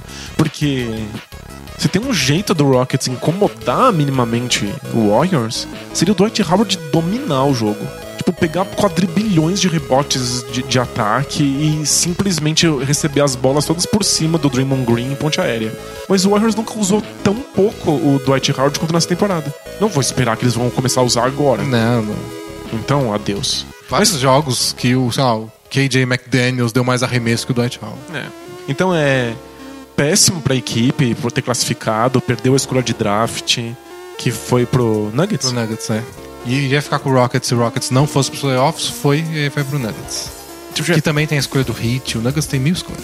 péssimo pro Rockets isso, vai ser eliminado, vai tomar uma varrida 4 a 0 mas é pra moral da equipe, pro currículo do James Harden, pelo menos eles foram pros É, playoffs os- e perderam pros campeões. É, o Rockets, os jogadores não, não iam pensar na escolha de draft. É, claro. Pro Houston ir lá escolher um cara da posição deles. não, Faz sentido nenhum. Então o Warriors deve passar, né? E eles pegam o vencedor de Clippers e Blazers. O Blazers foi subindo aos poucos, subindo aos poucos, garantiu o oitavo lugar, sétimo e de repente quinto lugar. Muito louco. Impressionante, né? Basicamente, campanha parecida com a do ano passado. Que, se eu não me engano, eles acabaram também com a quinta melhor vaga, mas aí deu aquela confusão de ganhar a divisão. É, foi isso. É, eu acho que essa, essa série é terra de ninguém. Porque o Blazers é um time super instável, que tem pontos altos muito altos, que é quando a dupla de armação mete as bolas. E às vezes o jogo simplesmente não funciona, eles erram tudo e perdem. Mas de pouquinho em pouquinho, tendo mais jogos bons do que jogos ruins, eles conseguiram uma quinta vaga. E o Clippers a gente sabe, desde os playoffs do ano passado, que eles podem desmanchar qualquer segundo. É, o Clippers é um dos times que terminou muito bem a temporada. Acho que eles ganharam tipo 11 dos últimos 13 jogos, uma coisa assim. E em alguns jogos eles pouparam o time inteiro, É verdade. levaram o Thunder até o último minuto. O banco deles, que é a coisa. É o pior banco da NBA, tipo, eles são ultra criticados por isso, aí o banco inteiro joga de titular e vence jogo sozinho. né? Eles ganharam jogos contra o Thunder em Oklahoma, levaram até a última bola. Aí o Austin Rivers errou. pra, pra minha alegria. Pra alegria do, do, do universo. É, mas é, é um time que tá jogando bem, tá numa boa fase. O Blake Griffin voltou inteiro, com a mão funcionando. Mas o Clippers é isso. Ano passado eles eram o melhor time dos playoffs na primeira rodada. Ganharam do Spurs, tipo, jogando um basquete de altíssimo nível. Mas perderam dois desses jogos contra o Spurs, porque fizeram merdas antológicas no minuto final. E aí eles ganharam a série, que parecia por deixamos as merdas antológicas no passado. E aí tomaram uma virada antológica depois. Do Rockets. Então é. É, é o Raptors do, do, do Oeste. É. Sabe? Vai lá e faz alguma coisa pra provar o contrário, porque o histórico recente tá difícil de convencer. E ainda mais contra, o- contra um time que é o Blazers, que se o Blazers jogar tudo que dá, se todas as bolas caem, se os arremessos entram, o Clippers não dá conta. Então, tipo, se numa série dessas em que qualquer coisa pode vir do outro lado, se o Clippers faz cagadas antológicas, adeus. É, eu aposto no Clippers porque é um time melhor e a melhor versão deles é muito melhor que a melhor versão do Blazers. Acho que sim. Eu fico com o pé atrás porque Por causa do ano passado, só isso. Eles jogaram 82 jogos desde aquela virada pro Rockets, mas eu ainda não, não, não consigo botar fé nesse time. É, eu acho que esse Blazers. O Blazers não faz sentido. Tá aí. Mas é, é que às vezes dá tão certo, mas tão certo, que eu acho que isso aí vai até um jogo tipo, 7. É. Damian Lillard sem responsabilidade de ganhar, é, dá um medo. Eu acho que ele vai dar 50 arremessos no Eu jogo. não tenho dúvida. É, o terceiro colocado foi o Oklahoma City Thunder, vai pegar o Mavs, Dallas Mavericks, que perdeu dos reservas do, do Spurs ontem. O Boban Marjanovic meteu 22 pontos, foi magnífico. O Dallas é um time também. Se a gente tá falando de time imprevisível, de time que tem altos e baixos, acho que o Mavis é campeão, né? Nessa temporada. Sem dúvida. Começaram bem, aí foram muito mal, perderam cinco seguidas, ganharam cinco seguidas, aí caíram pra nono, aí o JJ Barea foi jogador da semana. Sei lá o que vai acontecer. E É engraçado que os jogadores no, no, no, no Mavs, por causa do esquema tático, parece que eles, tão, eles têm tão pouca relevância no resultado final do jogo. Não parece que nenhum deles é o centro da, da movimentação ofensiva. Aí um cara que você acha que é super importante, super talentoso, se contunde e vai embora, e você nem percebe a diferença. Aí entra um cara qualquer, manezão, DJ Barea em quadra, e ele domina um jogo. Tipo, Foi o que aconteceu em Parece- 2011, quando eles foram campeões, que também era nesse esquema, tipo, todo mundo tem oportunidade, a bola roda, todo mundo tem a chance de brilhar, todo mundo faz 15 pontos por jogo. e ninguém brilha, ninguém faz nada. E aí quando o Caron Butler se machucou, eu falei, ah, eu botava esse time dos favoritos, mas agora não dá, porque sem o Nov- tirando o Novitz, quem vai marcar pontos? E calhou que o Novitz fez mais pontos ainda do que já se esperava dele, e o Barei apareceu, o Deshaun Stevenson apareceu. Pois é. Foi aparecendo gente. Então o Mavis realmente pode acontecer qualquer coisa num, num, modelo desse que não é focado em ninguém. Com o porém de que o Novitz tá na pior fase dele nessa temporada, eu acho. Não sei se se cansou, se é a idade que tá pesando, mas ele não tá bem que nem ele tava nos. Até, sei lá, um, dois meses atrás. E que o Mavis, quando deu certo, quando foi campeão nesse modelo, tinha uma defesa excepcional. É, e essa defesa não é tão confiável assim. Eu acho que eles não dão conta do talento do Thunder. Embora eu acho que o Thunder é o tipo de time que. Quanto mais se organizado você joga contra eles, mais eles abrem as pernas, sabe? Mas eles se atrapalham É. mesmo. né? Se você tentar jogar no- contra o Thunder no estilo deles, talento por talento, vocês tomam uma surra. Agora você fala, "Não, vamos tocar a bola e ver se a defesa do Thunder sabe se mexer do jeito certo, aí eu acho que eles quebram. Mas eu não sei se eles quebram tanto a ponto de perder uma série de sete jogos pro Mavis. Acho que não. E acho que o Mavis não tem como segurar essa série fisicamente. Tipo, eu, eu acho que, tirando o Warriors, óbvio, por questões de ser. tá em outra liga, o Thunder é o pior matchup que o Mavis pode pegar na, na, na pós-temporada. Tipo, é, é realmente o time que eles não vão conseguir correr atrás. Qualquer outro time, eles, eles davam mais conta. Também acho. E eu consigo imaginar, por exemplo, o Deron Williams fazendo um grande jogo, igual ele fez contra o Jazz. Sim. Que foi lei do ex, né, na verdade. Mas. Você imagina fazendo sete jogos espetaculares contra o Westbrook? Ah, Imagina. Foda. Imagina ele, ele parando o, o Westbrook pro Westbrook não fazer 30 pontos no primeiro tempo. tipo, não, não vai acontecer. E a outra série, acho que nem tem o que falar, né? Spurs e Memphis. É, se fosse Se fosse aquele Memphis, já aquele Memphis, ia, não, não tinha muita chance. A gente esquece muitas vezes que o Spurs tá tendo uma campanha histórica, é tipo um dos melhores times que a gente já viu jogar. Mas é que o Memphis é aquele moedor de carne, então talvez conseguisse levar o jogo até o finalzinho, ganhar em bola cagada, que o Grizzlies adora fazer. O legal que se- seria do Memphis estar completo é que iam ser os dois times que mais jogam no garrafão, né? Ia ser um- uma série de playoff old school. Ia Mas- ser, ia ser física e pegada. E aí vai que o Tony Allen mete uma, uma bandeja de costa sem querer e aí ganha. Mas com o Grizzlies sem Mike Não tem elenco, não tem elenco. Você não vai botar. Não vai ser o Lance Stephenson, o Matt Barnes e o Xavier Manford que vão ganhar uma série do Spurs. Não. Não esse Spurs. Aliás, não. que vão falar que a gente, a gente é traidor. Mas lembre que metade do nosso coração ainda tá em Memphis. É, não, eu te amo, Memphis. Mas- é que não dá. Esse elenco não, não, não tem como ganhar um jogo do Spurs. Se ganhar um jogo, vai ser muito surpreendente. Aliás, séries da, da temporada regular. O Warriors ganhou todos os jogos que fez contra o Houston. O Thunder ganhou todos os jogos que fez contra o Dallas. O Spurs ganhou todos que fez contra o Memphis. E o Clippers ganhou três dos quatro que fez contra o Blazers. Legal. Então é quase, quase tudo varrida. O, o- mas o, o Grizzlies não sabe disso. Ah, não, Com certeza eles acham que eles conseguem vencer o Spurs e vão ser campeões. Vamos pro leste. No leste, falando em retrospecto da temporada regular, esse primeiro confronto, Cavs e Pistons, o Pistons ganhou três dos quatro jogos contra o Cavs. Não sei se eles estão preocupados de verdade com isso, mas é é um dado interessante. Você acha que há alguma chance de zebra? Chance de uma série disputada? Ou nem isso? Eu acho que a, a chance de ser uma série disputada é maior do que a gente viu no- na outra conferência. Mas Acho muito difícil o Pistons É, eu não vejo o Pistons fechando uma série, sabe? Se, se der tudo muito certo, sabe? O Cavs abre 2 a 0 e o Pistons joga muito bem em casa, empata 2 a 2 Isso, aí todo mundo E fica dá louco. aquela animada. E aí todo mundo fala, caramba, esse Kevs é um fracasso, o LeBron não joga nada. E aí depois o LeBron faz 40 pontos em jogos seguidos e fecha 4 a 2 Isso. Eu imagino isso acontecendo. Acho que é, é mais o que dá pra esperar. Tipo, de ser, de ser uma série disputada até certo ponto. Mas eu acho que o Pistons talvez seja um time que o Cavs não consiga fazer tanta diferença infiltrando e pegando muito rebote naquele jogo que eles gostam, Tristan Thompson engolindo todo mundo. Acho que É, com o André Drummond lá, ele É, o Kevs não pode usar todas as suas melhores armas. É. Mas pode usar algumas e é o bastante. A outra série, Hawks e Celtics, acho que o Hawks ganhou essa série durante a temporada regular, agora não lembro. Mas eu acho que o Hawks é um dos, um dos grandes times depois da parada do All-Star. Estão jogando muito bem. E o Celtics, É um time de al- altos e baixos. é, né? eles, eles, no fim da temporada, eles estavam. Eles abriram alguma vantagem do- na terceira posição, depois deixaram empatar. Acabou tudo muito empatado essa porcaria. Mas eles não estão no melhor momento deles. Embora tenham ganhado muito bem do Heat ontem. E o Heat entrou em um colapso, assim, não conseguia meter uma bola de três pontos por absolutamente nada do mundo. É. E o Celtics foi pra cima e simplesmente levou o jogo. A defesa do Celtics é desesperadora de jogar contra. É.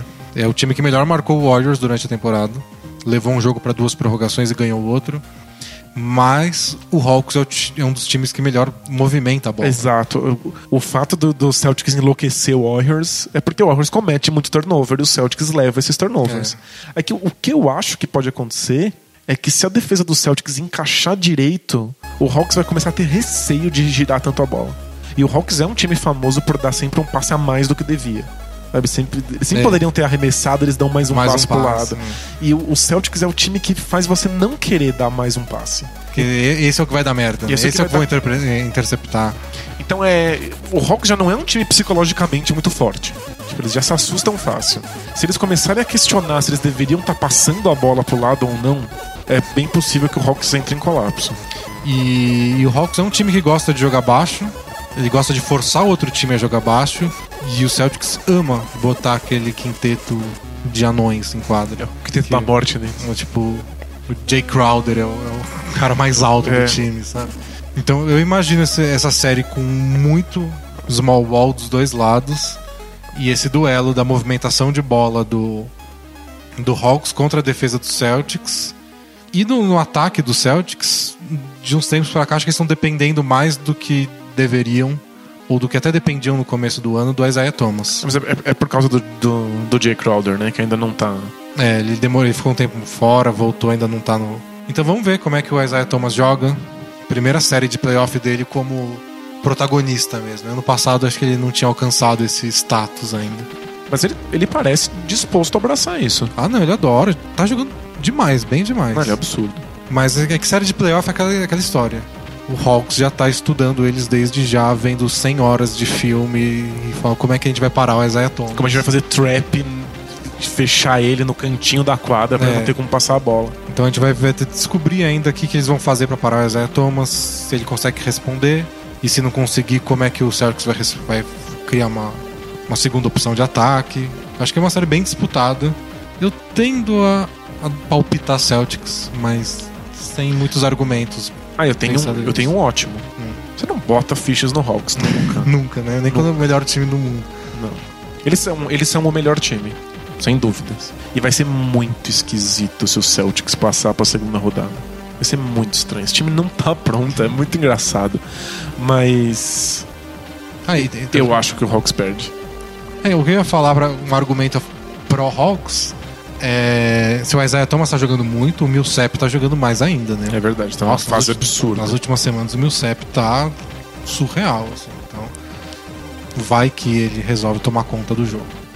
Na parte de baixo temos Miami Heat, que classificou em terceiro no fim das contas, pela todos os desempates malucos, enfrentando o Charlotte Hornets. Vamos só bater palma por fato de que o Heat, com todas as adversidades possíveis, acabou em terceiro lugar É nos impressionante, playoffs. né? Sem o Bosch, metade do ano aí, com troca e tudo mais, com mil armadores que eles buscaram lá no- na sucata. É muito louco. E co- como é que as pessoas enfiam na cabeça que esse time não tem técnico? É, não sei. Como acontece, né? Olha só onde esse time foi parar. É muito louco. Parabéns pro Heat. Parabéns pros envolvidos. Então, duas das melhores defesas da NBA. É. Espero placares baixos. E. E não sei, o meu lado velho conservador olha pro, pros dois times e vê que um tem o Dwayne Wade e fala: Ah, o Dwayne Wade vai decidir. Porque os dois times são muito nivelados. Acho que o- os dois times são bem parecidos. Que os dois times podem jogar muito baixo e os dois times podem aumentar bastante. Pode ter. A gente pode ver Al Jefferson contra o Whiteside em alguns momentos e pode sequer ver eles em quadra durante um tempão. É, várias vezes o Hornets enfia dois dos caras grandes dele ao mesmo tempo, sem É. nenhum receio. Bota lá Cody Zeller e Kaminsky, até porque os dois são bem ágeis, assim. Então, Tipo, é, é meu palpite pra série tecnicamente mais interessante da primeira rodada. Aqui vai ter mais variação de um jogo pro outro, que a gente vai gastar mais tempo no, no blog analisando quais foram as mudanças táticas. Acho que vai ser muito legal. é, mas. É, vai ser a série pros nerds. Não vai ter nada muito legal acontecendo, porque vai ter placar baixo, ninguém vai enterrar. Vai ter um monte de erros, os times o Whiteside vai caramba. Às vezes. É que não vai ser a queda enterrada, né? Não sei nem se ele vai entrar, É ponte aérea. mas vai ser muito legal de ver as variações. E eu só não, não digo Hit vai ganhar porque tem Wade e tudo mais, porque é inacreditável como esse time não consegue meter bola de três pontos. Nossa, é chato até. É né? chato. Tipo, ver, às vezes eles, eles desencanam e ficam dando um passo pra frente da, da linha de três. É tipo meio ridículo. E E a, é a grande questão dessa série. A gente vai ter um jogo de Insanity ou não? ele pode botar um jogo no bolso de repente, É. assim, né? Ia ser muito engraçado. Eu não imagino uma série de Insanity. Ele tomando conta de uma série vários jogos seguidos. Mas um jogo pode ser, seria bem muito legal. Você já pensou? Pensa que esse cara começa a criar um legado? não sei se estou pronto pra isso. Porque é o que falta pra ele, né? Ele já teve vários momentos legais em temporada regular, mas falta um momento de playoff pro, pro legado do Jeremy Lin. Ele tem legado, né? Que legal. Legal quando um cara nada a ver tem legado. É. Mas vai ser uma série muito legal de acompanhar. Mas eu não, sei- eu não sei, eu não- essa é uma que eu, não- eu prefiro não opinar. Peço ajuda pros universitários. É, a minha aposta de cagão é, é o Hit, porque, tipo, já ganharam mais vezes, é um time mais experiente, tem o Dwayne Wade e a vantagem de decidir em casa. Sem dúvida. Então- E tem uma, tem uma defesa mais, mais treinada, tem um técnico melhor, mas Então, sei lá, passa um jogo sem meter bola de três e aí. a defesa era, do, né? do Hornets é boa, tá no top 10 da NBA, é tipo três temporadas. O Steve Clifford fez um bom trabalho ano, acho que vai ganhar vários votos de técnico Ele é, ele é muito bom. mas o que o Hit já fez tudo isso também, tipo, em playoff. É. Aí a gente fica com aquele pé atrás, com, com- Justo. pelo Hornets ser mais. Tem, tem mais cara de novidade do que o Hit, e a gente tem aquela tendência do tipo, ó, vou apostar no que eu já vi fazer nos playoffs. Justo. Mas na prática, acho que é um muito, muito nivelado. É, é a série pra acompanhar. Por fim, temos Toronto Raptors e o Indiana Pacers. Vai agora o Raptors passa da primeira rodada? Não, claro que não. Já tô visualizando o Paul George metendo todas as bolas na cara do, do, do DeMar Carroll e a torcida do, do, do, Do Raptors entrando em Raptors em desespero. desespero. De novo não, de novo não. Sabe qual é o problema? O, o Pacers é um time assim infinitamente inferior a esse Raptors. E se bobear, o Raptors é o melhor time do leste. Só que imagina assim, o Paul George entra em quadra e por um azar, é tipo coisa acontece, sabe? Mercúrio entra em sintonia com Júpiter e a- é, é lua minguante e aí o Paul George mete cinco bolas de três no primeiro quarto. Faz quinzão. É muito absurdo pensar nisso. Não, acontece. Ok, o Raptors desmonta. Já É. pensou o desespero pessoas assim, caralho, o que, que eu faço agora? E aí aquela pressão da torcida, já começa aquele murmurinho na torcida, assim, tipo. Aí um arremesso que não dá certo, a gente fala, ah, primeiro quarto ainda. Isso, é, é primeiro quarto. E aí o Kyle Lowry força uma bola de três pontos e a bola não entra. A torcida já assume que hoje não é o dia dele. Isso. É tipo. Muito difícil. É tipo, psicologicamente é o time mais frágil do, do- dos playoffs. É dois anos seguidos com manos de quadra perdendo na primeira rodada. Te, te deixa assustado, Deixa. né? Eu, eu acho que eles vão entrar com aquela motivação do tipo, vamos botar isso logo pra trás, vamos resolver essa merda logo. Não, sem dúvida, mas é que justo Mas- esse Pacers. Porque esse Pacers é um time que de repente vai lá e te mete 15 bolas de 3 seguidas. Tipo, se, se fosse um time médio, um time constante, ok, o, o Raptors tinha chance. O Pacers vai lá e de repente tem um, um jogo bom, o Raptors desmorona. Eu acho que o importante pro Raptors é ganhar os dois jogos em casa pra começar. É. Tipo, se eles ganham os dois jogos em casa, eu acho que até eles roubam um jogo em Indiana, voltam, fecham 4x1. Mas se perder um jogo em casa vai Mas ser. se perde, vai jogo, ser se perde o jogo 1 em casa e vem no jogo 2 aquele a gente tem que ganhar pra não ir pra Indiana com, com 0-2. Aí eu, eu fico curioso pra ver como esse time vai responder. É. Porque. Eu, eu chamei o Clippers de Raptors do, do Oeste por isso. É um time que a gente sabe que joga bem, mas que gente já viu por anos seguidos eles entregando a paçoca. E, tipo, eu tô metido é uma em- expressão que eu adoro. É muito Entregar bom. a paçoca. A gente tá metido engraçadinho aqui, mas, tipo, eu acho o Raptors infinitamente melhor e torço muito pra que dê certo. Tipo, Eu eles também, é. Eles merecem É muito chato quando um time que joga bem não joga, não repete nos playoffs. É. A gente que tá perdendo um bom basquete. E, tipo, esse time merece ir pra frente. Os confrontos que eles vão ter mais pra frente vão ser muito legais. Eles só precisam deixar esse, esse impacto da, da, da história recente deles pra trás. Porque eu acho que é bem possível, assim. Se eles começam o primeiro jogo bem e vencem pro jogo 1, pode ficar pra trás esse assunto e parecer ridículo a gente falar sobre isso. É. Mas é que se dá errado, se perde o primeiro jogo, não tem como não lembrar dos últimos anos. Faz parte do, do- da história desses É. caras, não tem jeito. Bom, encerramos então. Falamos de Kobe, falamos de técnicos demitidos, de Warriors, de playoffs. Ah, isso, a gente tá indo pra playoff. E agora a gente tá no momento do podcast que a gente deveria estar lendo, tipo, a 15 pergunta já. Não, não dá mais tempo, bro? Dá, dá, dá tempo, dá tempo, mas acho que a gente vai ter que cortar algumas perguntas porque a gente falou demais. E fiquem de olho no blog que a gente vai ter programação toda especial para os playoffs aí. Vamos Isso. ver como é que, que a gente vai conseguir tirar da orelha. Porque plano não falta. Falta tempo, mas não É falta isso. plano. Não falta basquete. então vamos, vamos pegar. Escolhe, uma- escolhe algumas perguntas sortidas aí do, da pilha de cartas da Xuxa. Bom, falando em tempo, nossa. ah, antes de mais nada, né? Taca a vinheta aí, Brunão, por favor, pra gente separar as coisas direitinho aqui, que é um, um podcast organizado. Both teams play hard, my man. I'm not even gonna answer that. That's just silly. Both teams play hard. We're not even talking about the game, the actual game. We're talking about practice. This should be What? Bro, what are you talking about, man? Bro, I'm out, man. God bless and good night. Ó, falando em tempo que a gente vai pra escrever, o assinante indignado, que novamente a gente não sabe se é assinante, só porque escreveu assinante. ele, que- ele quer saber dos, pod, dos Both Things Play Hard por escrito, em texto, que sumiram e a gente finge que nada aconteceu. Não sumiu, escreveu um que faz o quê? Uma semana? Uma E, a gente- semana e meia? e não é que a gente finge que nada aconteceu, é que a gente se programa porque essa semana vai ter um. E aí não dá tempo. E aí a gente precisa deixar um post de lado. A gente tem que escolher. A gente tira um post fechado dos assinantes, a gente tira um post aberto dos leitores, tira um Both Things Play Hard. É, o Both Things Play Hard parece o mais tirável. É, assim. já que a gente tá respondendo toda semana no podcast, se a gente precisa, não dá tempo, a gente precisa tirar um, acaba sendo ele. Infelizmente, a gente teve que tirar ele muito mais do que a gente queria. É. Mas teve um faz pouco tempo aí. Espero que tenha mais em breve. Ah, nos playoffs vai ter sim. As perguntas estão separadas. A gente tira as perguntas que vão pro podcast, joga umas pra responder em texto. Elas estão separadinhas, só tirar um tempo pra. É, vai ter, quando a gente responder, vai ter perguntas antigas. É, então. Não perca esperança, amiguinho. o Giovanni, ele escreve sobre o Kawhi Leonard.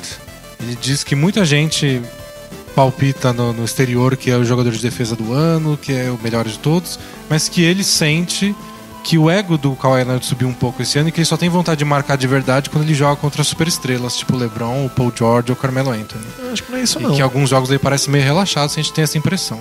Eu acho que é porque ele tem uma- um papel ofensivo muito maior.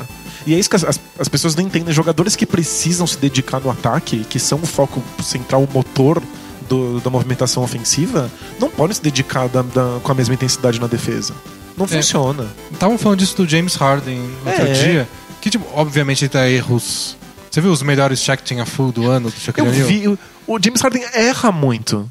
Mas é que tem coisas que ele simplesmente não pode contestar porque ele tem chance de cometer uma falta. E você não pode. Ele é o único cara que pontua na equipe. Se ele faz uma falta e tem que ir pro banco, dançou, o time inteiro desmorona. É, então. É melhor deixar o cara fazer uma bandeja do que arriscar perder o Harden por falta. O o Shaquille O'Neal mostrou lá no, no quadro dele umas as piores jogadas do ano e tem uma compilação de erros de defesa do Harden que são hilários. Ele erra mesmo. Mas vários são contra-ataques que ele abre mão.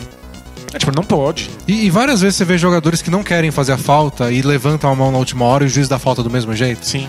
O Harden simplesmente. Tira o corpo. Tipo, deixa o Westbrook enterrar. O que, que eu vou fazer contra o Westbrook no É, fazer uma falta. contra-ataque? Com o risco de machucar, com o risco de, de, de ter que sentar no banco por excesso de falta, não faz sentido nenhum. Mas eu vi um técnico falando uma vez que assim, você deixa um jogador em quadra mais de 40 minutos, que é o caso do Harden. Você dá o, o ataque inteiro nas mãos dele, que é o caso do Harden. Nossa. Em algum momento ele vai descansar. É na defesa. É, não tem jeito. Em algum momento ele vai parar pra respirar. Os dois jogadores estão lá defesa. na zona morta esperando a bola chegar e estão descansando, né? E eu acho que acontece isso com a Leonard. Em alguns momentos ele simplesmente, sabe, tira um pouco da intensidade. Agora, quando você tá jogando contra o LeBron, Você preci- o, o time depende de que ele pare o LeBron. é, então acho que tem uma intensidade extra. Mas eu não vejo ele desligado, nem que seja ego. Muito menos ego. Não. Não no Spurs, não ele. Nossa, o Popovich teria tipo, arrancado a pele dele. Mas ele não é o meu jogador de defesa do, do ano, não pra mim. Eu fico, eu fico com o Draymond Green. É. Acho que eu colocaria- a discussão, na verdade, que o pessoal tá tendo nos Estados Unidos é: você coloca o Kawhi em, em primeiro e o Draymond Green em segundo ou o contrário? É. Os dois estão lá, mas. O Guilherme Domeneghini. Domenegantani. O Guilherme. ele disse que ele releu o post sobre, que a gente fez sobre o Ricky Rubio. É, que o cara do. que faz os recaps da NBA. Que ele fala. Ricky Rubio. Ele. O post que a gente fez e ele falou que é uma coisa que ele sempre discute com o pai dele. Basicamente sobre injustiçados do futebol. E que. Para desespero dele, o Dagoberto. Lembra do Dagoberto? Jogou de São Paulo e tudo mais? É um baita jogador que merecia a seleção brasileira no passado Nossa. e que é um injustiçado. E que ele insiste sobre isso com o Casimiro também. É justiçado por quê? Não faltou oportunidade certa? Porque eu acho Ah. que ele teve muita oportunidade. Ah, mas a torcida sempre odiava ele, né? Não tinha isso. Não, tinha, porque era ruim. Nunca foi pra seleção, nem nada assim. Tá. E ele acha isso do Casimiro e ele quer saber quem é injustiçado na NBA. Eu penso em injustiçado em NBA e me vem na cabeça o Alan Iverson. Com certeza foi o melhor jogador da NBA de que as pessoas não gostaram e que foi simplesmente demitido e abandonado e jogado no fogo de um dia pro outro. Tipo, é, é- é, tipo, é- se eu pensar bem, é a história mais triste da NBA. Como é que um cara tão foda foi simplesmente abandonado por torcedores e pelos, pelas equipes de um dia pro outro? Tem outras histórias parecidas, né? De gente que é abandonada, assim. Ah, foi, foi, aquela, foi na mesma época do, do Iverson que ele foi abandonado. Foi a época do, do Marbury, do Steve Francis, Do Baron Davis. Baron Davis. Foi todo mundo, foi meio. Cansamos de armadores faminhos. Aí, aí passou dois, três anos, surgiu Westbrook, Derrick Rose. Pois é.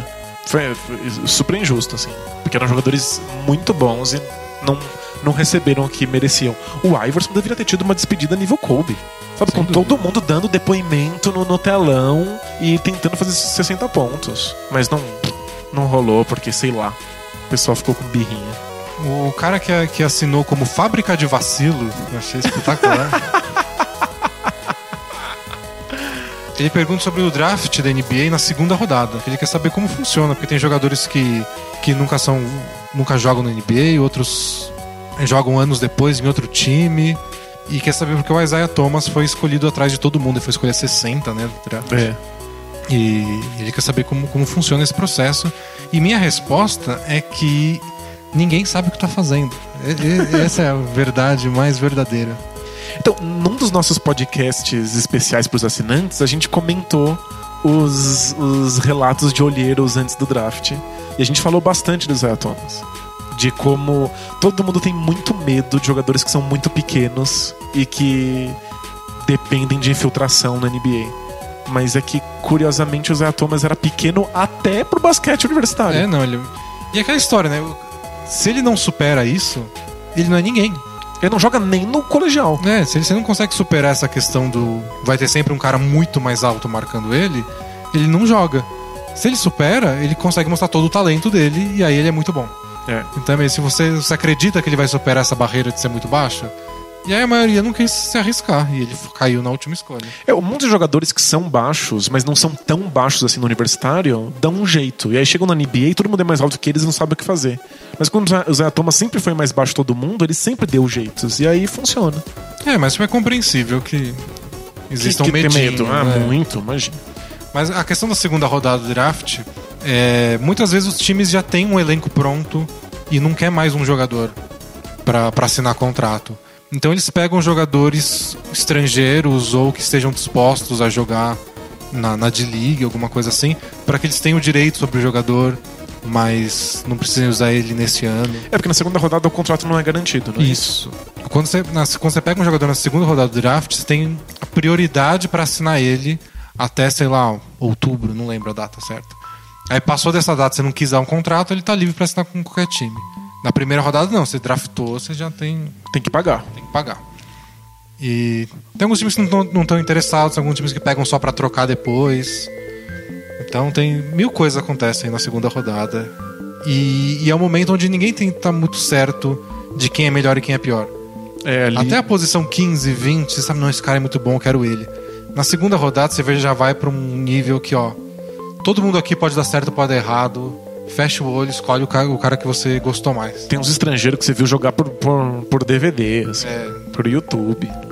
Então, é por isso que acontecem essas coisas. Paulo Bernardi, ele diz que participa de algumas ligas de simuladores da NBA, que acho que aquelas que é tipo, não é, não é fantasy. Eu acho que você bota pra simular, tipo, no videogame, assim, sabe? Sim. E fala que sempre dá treta entre os managers dos times.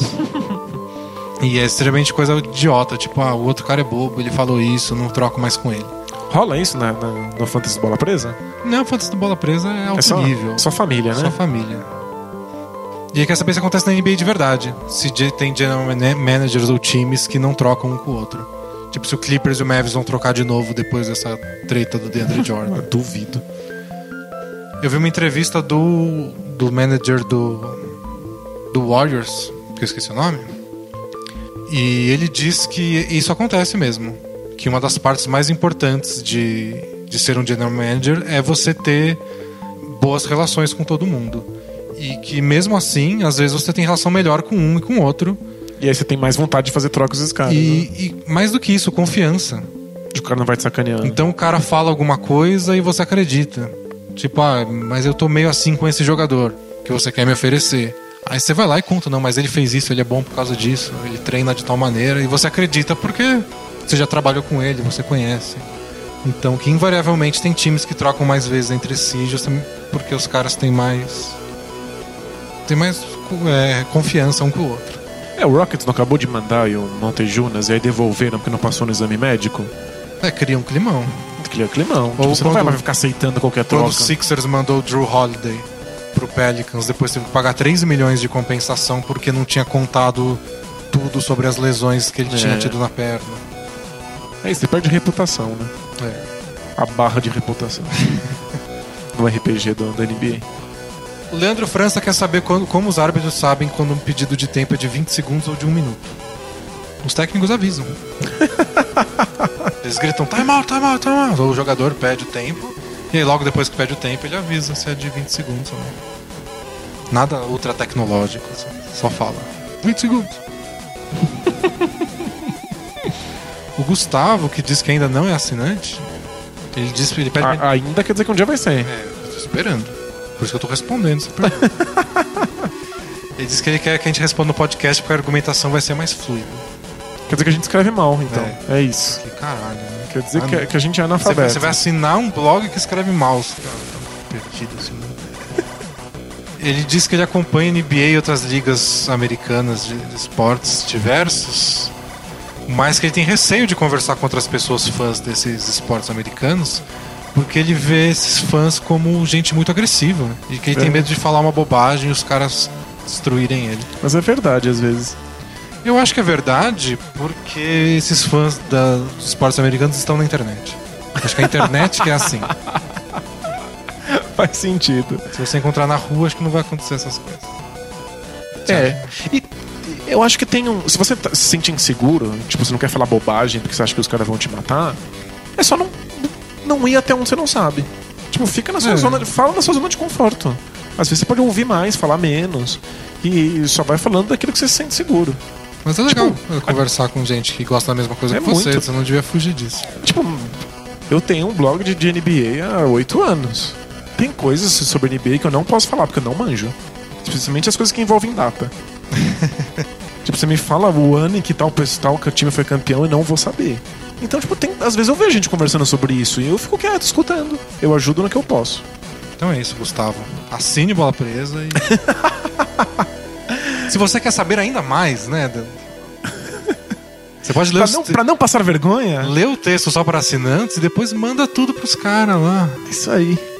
O Luiz, ele disse que é muito fã de vários esportes e que adora praticar esportes diferentes, que ele não, ainda não realizou o sonho de jogar curling ou korfball. O que é korfball? Korfball é aquele basquete que não tem tabela, que é só a cesta. Por que, por que existiria isso? Sei lá. É, é um basquete só que não tem tabela? É um basquete, mas a bola é menor e acho que você não pode bater bola, você só toca, é tipo câmbio. Depois eu te mostro uns vídeos, é korfball, é bem, bem bizarrinho. Você é desses, né? Você também joga de tudo. Aí eu gosto de jogar qualquer coisa, quanto mais esquisito, melhor. Você era mó bom em badminton, né? Ah, não sei se é mó bom, mas eu peguei rápido o jeito. Eu não esperava, achei que ia ser mais difícil, porque a peteca funciona de um jeito diferente Ah, de uma bola. Eu não consigo nem sacar. Porque, tipo, a peteca cai mais rápido do que eu consigo bater. Nossa, badminton é bem legal. Bom, mas ele disse que é sobre os clones, a cota clones de- desse. Opa! É a única pergunta dos clones, eu acho. Tá, tá tudo caindo já os clones. Ah, porque é véspera de playoff, a gente tem mais o que falar. Mas ele quer saber se pode acontecer de alguns jogadores clones levarem seus talentos, ele colocou entre aspas, para outros esportes.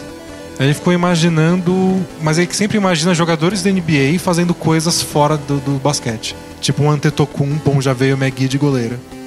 Ou uns, uns zagueiros mega atléticos de 2,10 metros. E ele quer saber se tem alguém de outro esporte que um clone seria legal na NBA. Ó, meu palpite. Tô aqui chutando. Futebol é o esporte mais popular do mundo, não é? Isso quer dizer que se você tem, sei lá, 2,20 metros e 20 de altura e você é muito forte, o primeiro esporte que deveria vir à sua mente é futebol. Se você tem 2,20 metros e 20 de altura e é super atlético, se você não joga futebol, é porque o futebol não é o melhor lugar para que você tenha esse tamanho.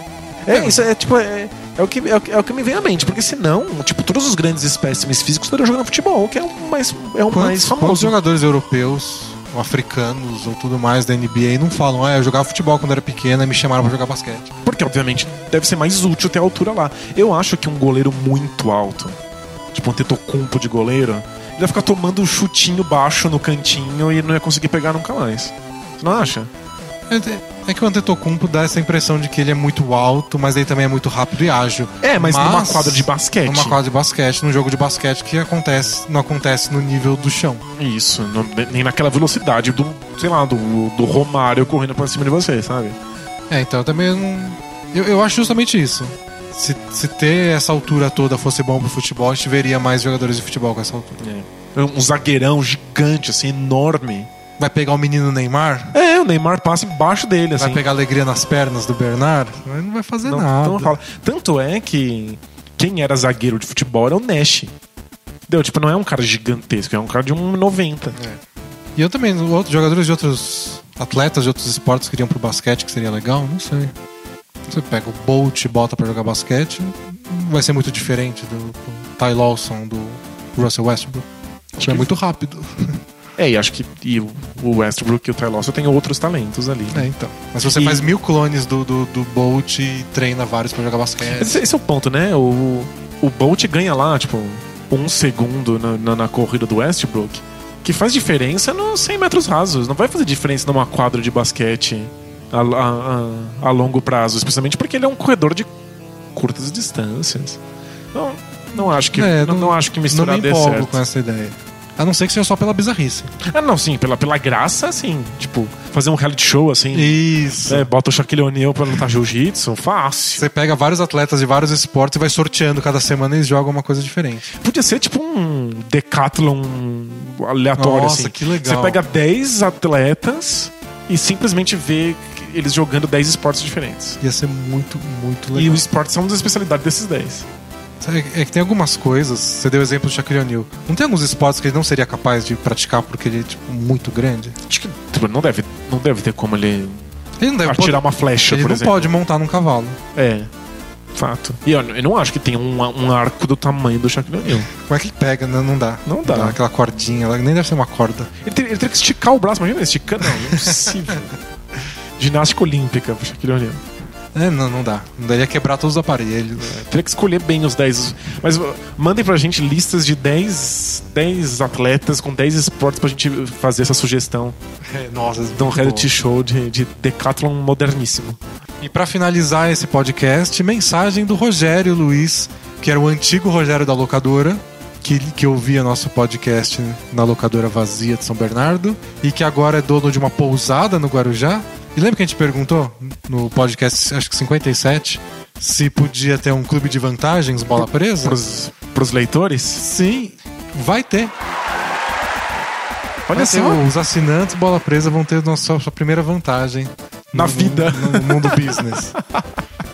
Aqui, ó, ele diz, ó, pode deixar aí que quem fizer uma reserva comigo mencionando o blog ganha 10% de desconto e uma espumante pra brindar com a companheira aqui na pousada. Muito louco.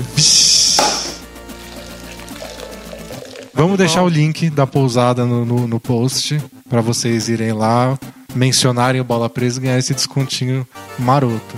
E ele convidou a gente pra ir também levar nossas, nossas digníssimas. Nossa, fácil. É A gente não tem tempo nem pra postar. É, nos playoffs vai ser difícil, porque, tipo, sobra o fim de semana, mas. Não sei, tem, tem Wi-Fi aí, a gente pode Assistir os jogos. assistir os jogos juntos depois fazer o resumão. Então, então, se tiver, a gente pode passar um fim de semana dos playoffs lá no Guarujá com o nosso querido Rogério.